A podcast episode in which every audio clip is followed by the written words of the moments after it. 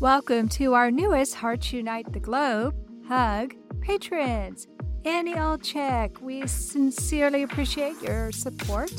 Thank you for joining our community and making a difference through Patreon. Judy Miller, thank you for being our first Buzzsprout supporter for Bereaved But Still Me. Buzzsprout started a new program where you can actually support the podcast of your choice. There are so many ways you can support Hug. All you have to do is visit our website, heartsunitetheglobe.com, to see how you too can help empower, educate, and enrich the lives of individuals in the CHD and bereaved communities. Thank you all for your continued support.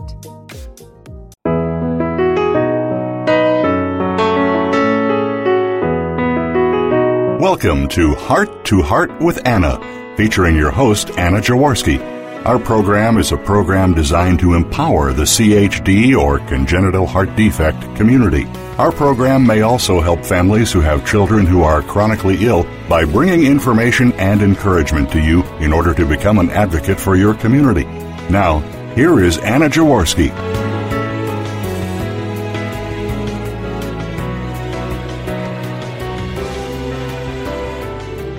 Welcome to the sixth season of Heart to Heart with Anna.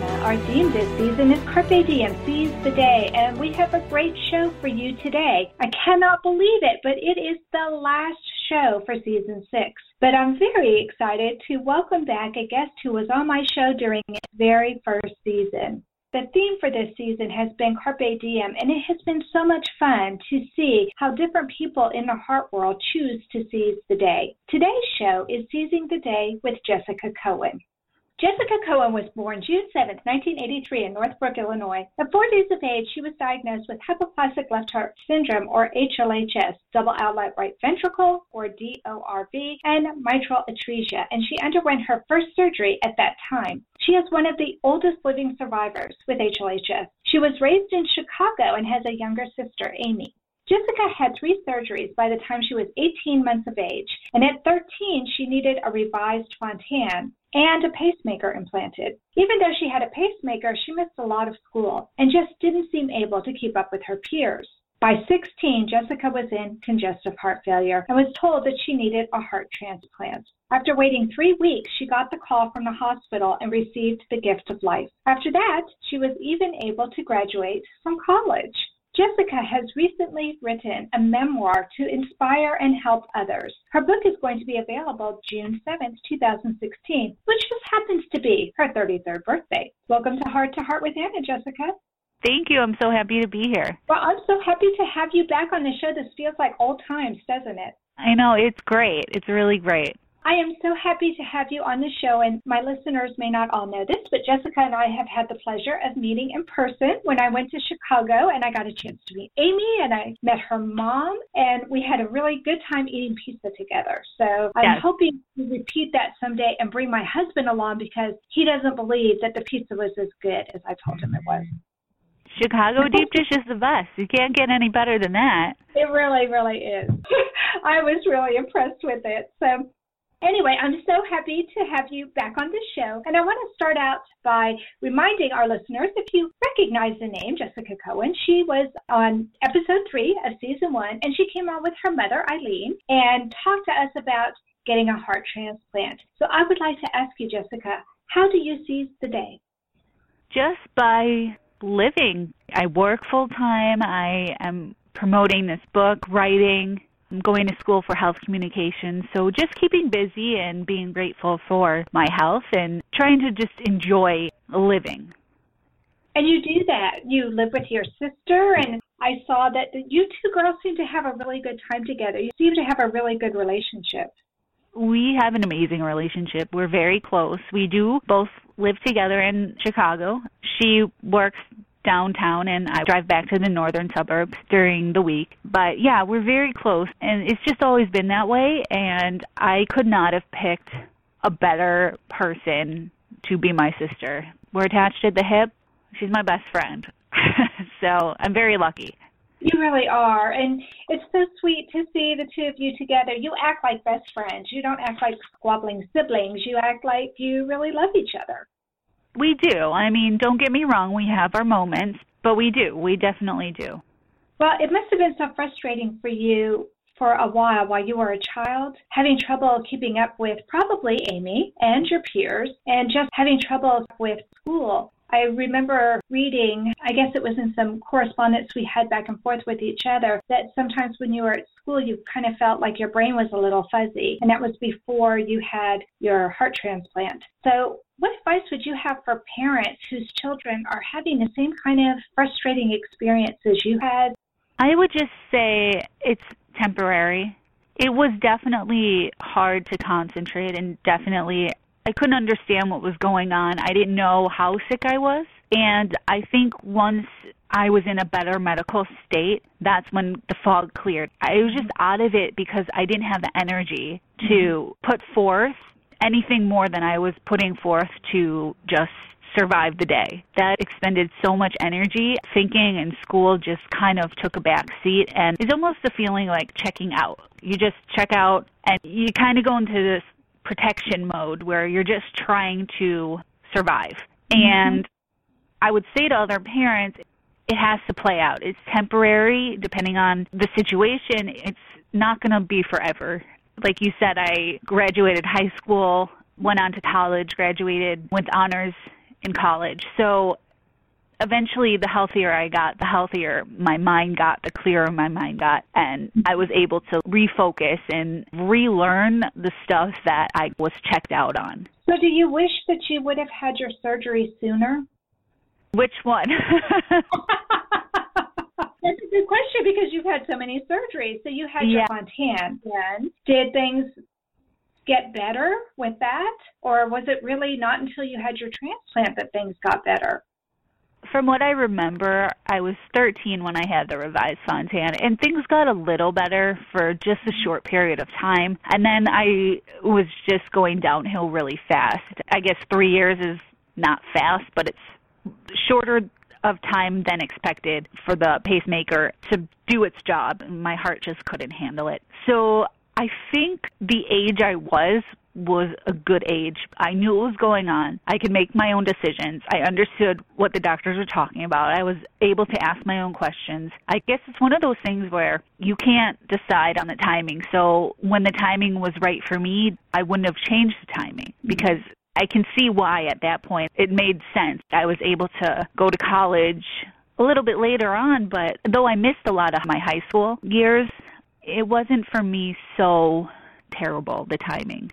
Okay, so you feel that things happened the way that they were supposed to happen. I can't believe you got a heart in three weeks. That was just. I can't either. oh my god! We did not expect that. Wow. Yeah, we were told the wait time for that was six to 12 months, and that was what I was preparing for. And I had tutors from the high school coming every day, and after they were finished at the school, so I still was in school, and I just didn't yeah, we did not expect it. It was a Saturday. We got a phone call telling us to get downtown to the hospital as soon as possible because wow. there was a heart. Were you pinching yourself? I was pretty much screaming and crying, saying I didn't want to go. Because then I was like, what are you oh. talking about? It's like three weeks later. We're supposed to go to New York for my Starlight Wish, and I was so hyped up about that. I was looking forward to it. I was really excited. And we got the call the weekend before we were supposed to leave. So naturally, I was like, this is not happening. This is not good timing. But ultimately, you have no choice. I didn't see a choice. As much as I struggled with it, there wasn't a choice. You can always refuse the organ, but you never know when the next one's going to become available. So really, there's no choice but to go. Um, right. Teen, you were a little overwhelmed. Yeah, yeah. You know what? It doesn't get easier with age either. It just yeah. it it's different. hmm Well, what's the biggest obstacle that you have had to face in seizing the day? It seems like you've had so many different things happen to you. What do you think is the biggest obstacle you've had?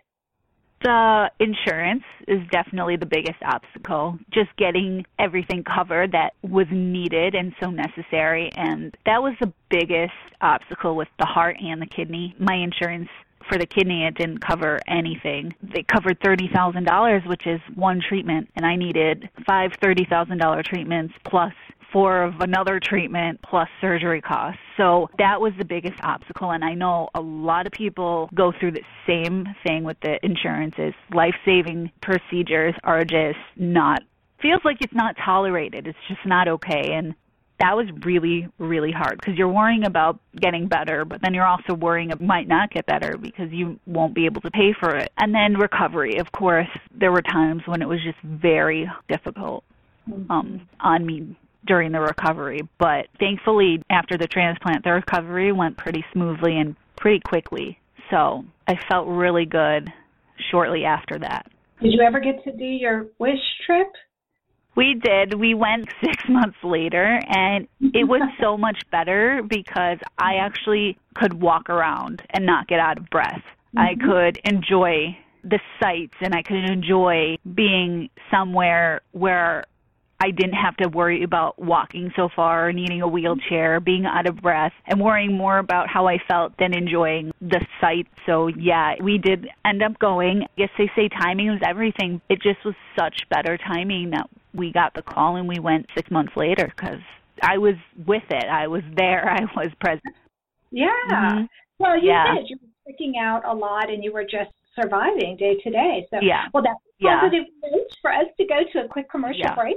Don't leave yet, listeners, because when we come back, we're going to talk to Jessica about what happened when her health began to decline when she was in her 20s and what her sister did to make sure that she could still seize the day. We'll be right back after this brief commercial break.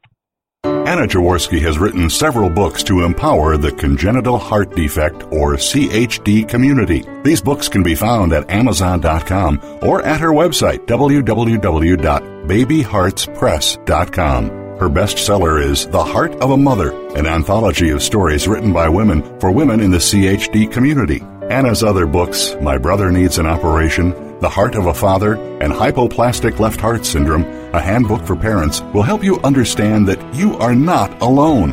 Visit babyheartspress.com to find out more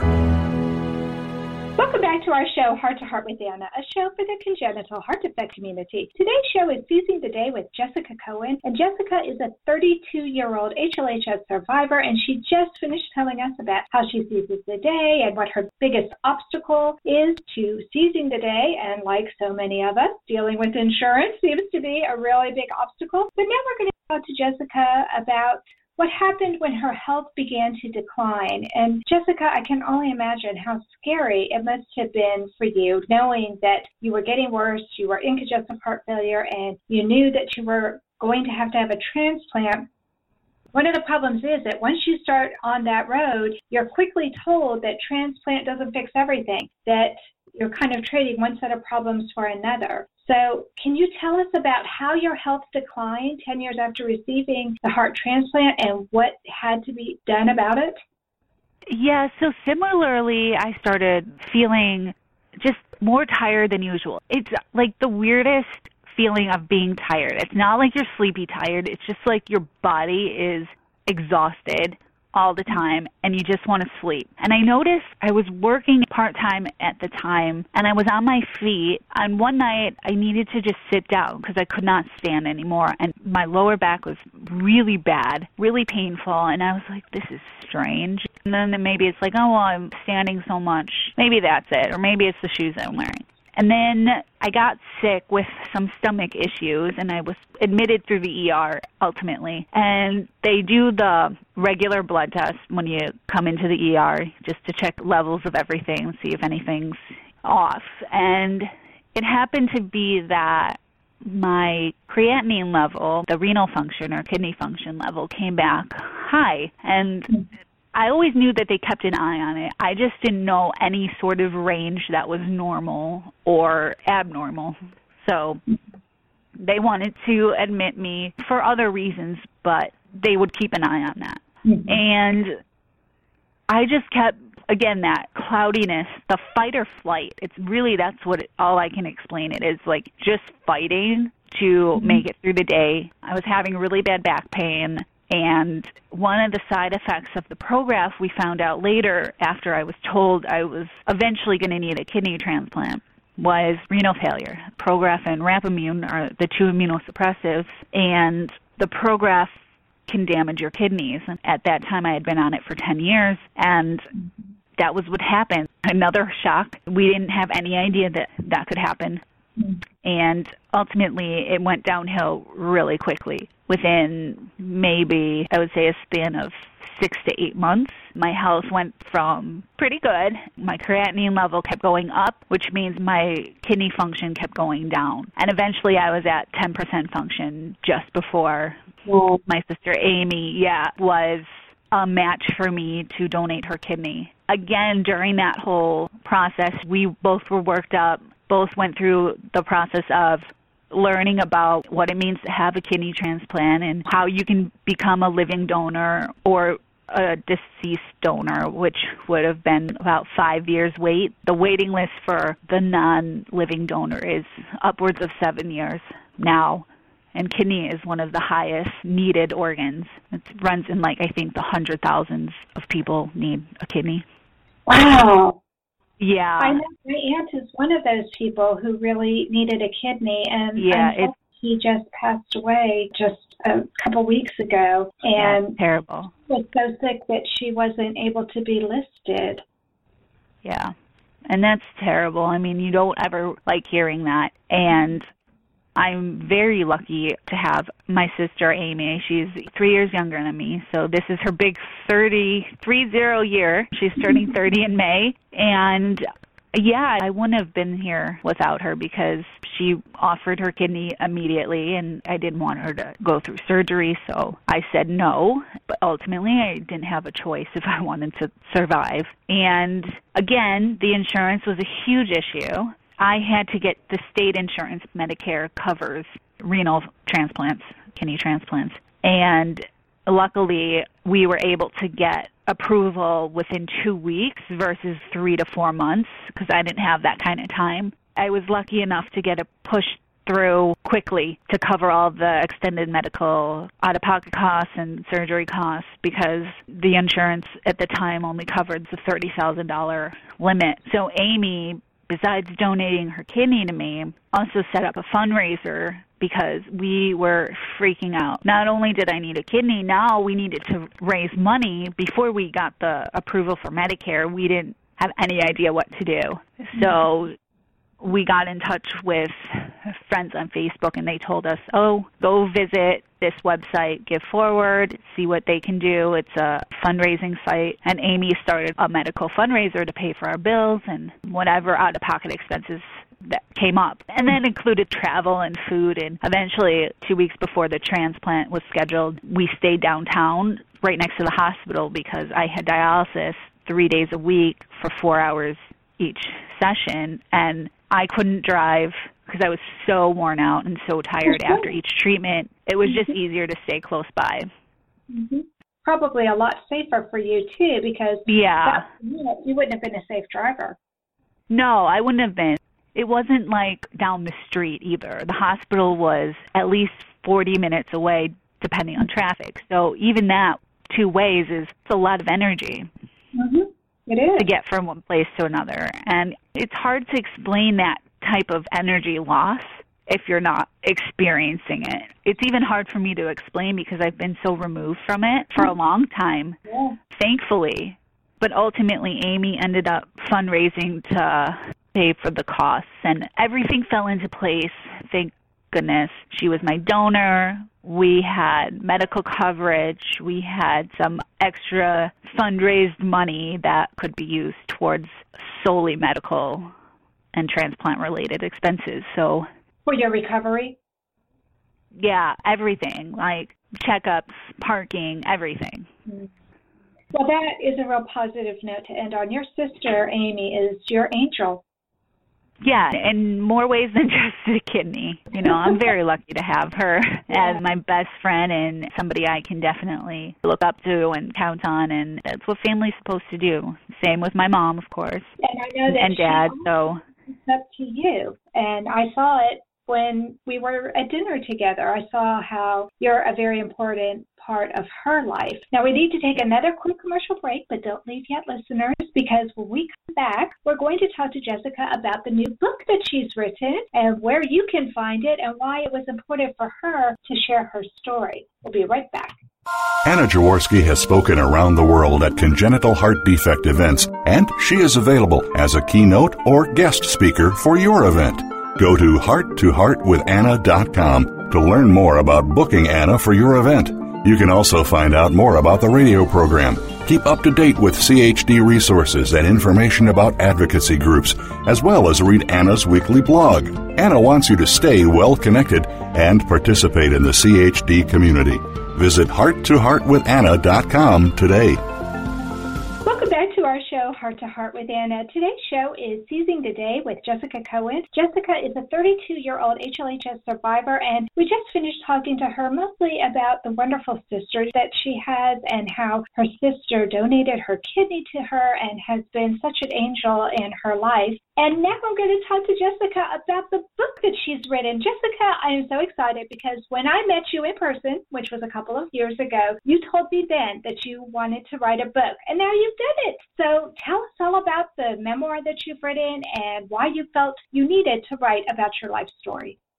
Thank you. Yeah, I remember telling you I'm working on it, and um, now it's finished and available on Barnes and Noble and Amazon and Books a Million for pre-order. The official release date is my birthday, June 7th, like you said. During the whole kidney experience, my sister, when she set up the fundraiser, we had to talk about it. Ultimately, it forced me to talk about everything. Like, why am I needing a kidney? I never shared. I was very private about my health because I never wanted that to be what people remember. Oh, yeah, you're the girl who needed the heart transplant. I remember. No, I never wanted to be that person.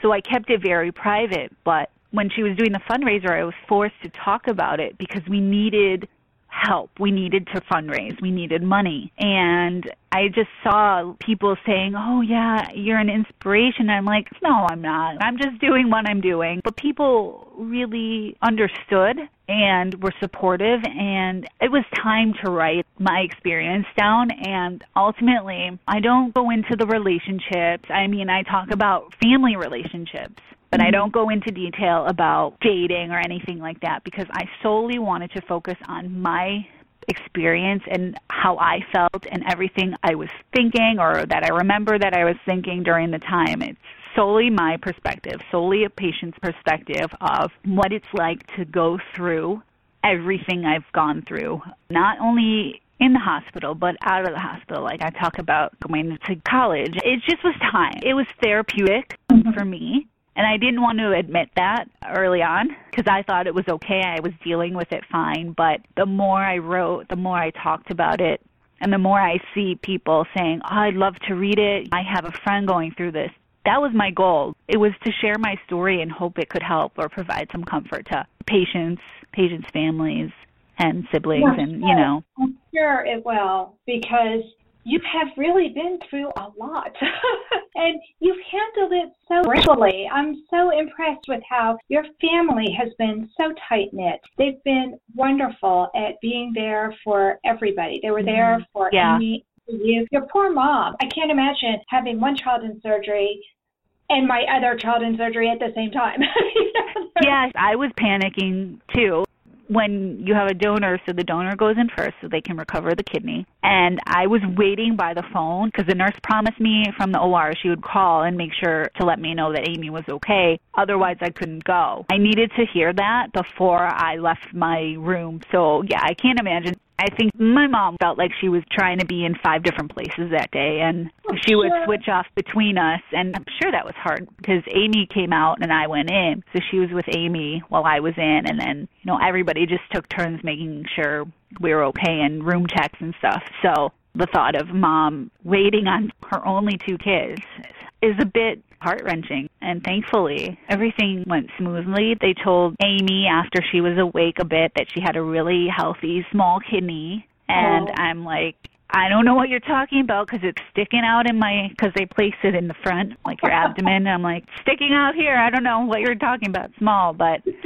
know, you try and find humor. And that's what I tried to do when I was writing. It's a lot of heavy, serious material, but I have a weird sense of humor. I'm sarcastic. So I tried to incorporate that when I was writing. And I hope that laughter is the best medicine, so they say, and you have to find humor, and that's how we got through a lot of it. We laughed we laughed at randomness. We were in the car singing. We were coming up with different names for kids' books. It was just something to change the focus and get away mm-hmm. from all yeah. the seriousness. Well, we've talked a lot about how Amy has been your angel, but I hope you can appreciate the fact that you empowered her to be able to give you a second chance for life. And not all siblings have that opportunity. And so, what you did by letting her share her kidney with you is you gave her her sister, and she wouldn't have had you without that. Yeah.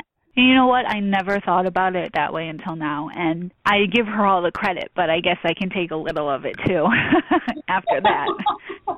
she yeah. couldn't imagine her life without you. And right. I know, having spoken yeah. to her and spoken to your mom, I have tears in my eyes right now because Aww. I can't imagine talking to Amy or Eileen without you being here. You're such an important yeah. part. Yeah, and vice versa. It's hard for me to even think about one of them not being here. That's right. Um, Before I start crying. Sorry. No, it has been such a delight to meet you and your family. And you girls are, all three of you women, are such strong, inspirational women. And I know that everyone is going to love reading your book. Everyone will love reading your book. So you have to Thank tell us you. one more time how they can get their hands on it and when it's coming out.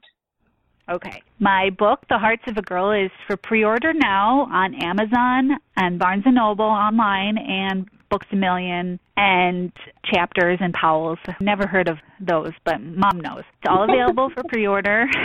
That's one of the big bookstores in Canada. Okay. See, I didn't know that.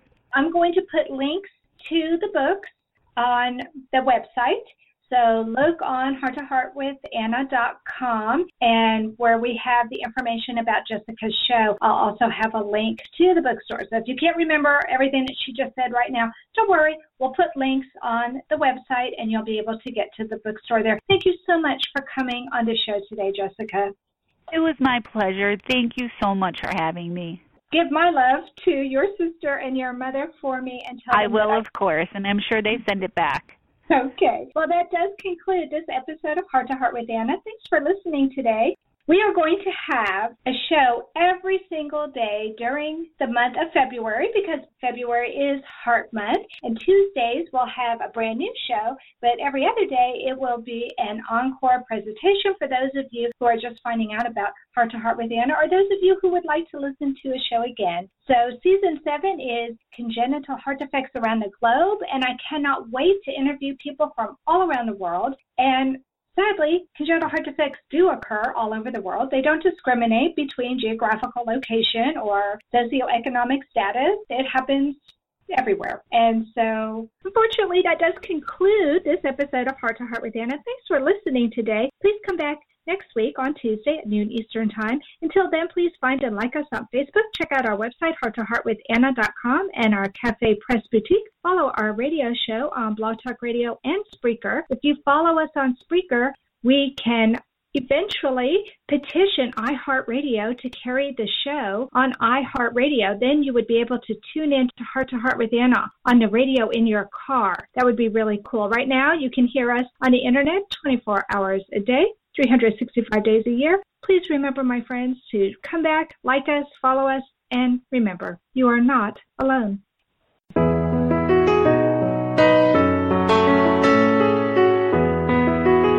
Thank you again for joining us this week. We hope you've been inspired and empowered to become an advocate for the congenital heart defect community.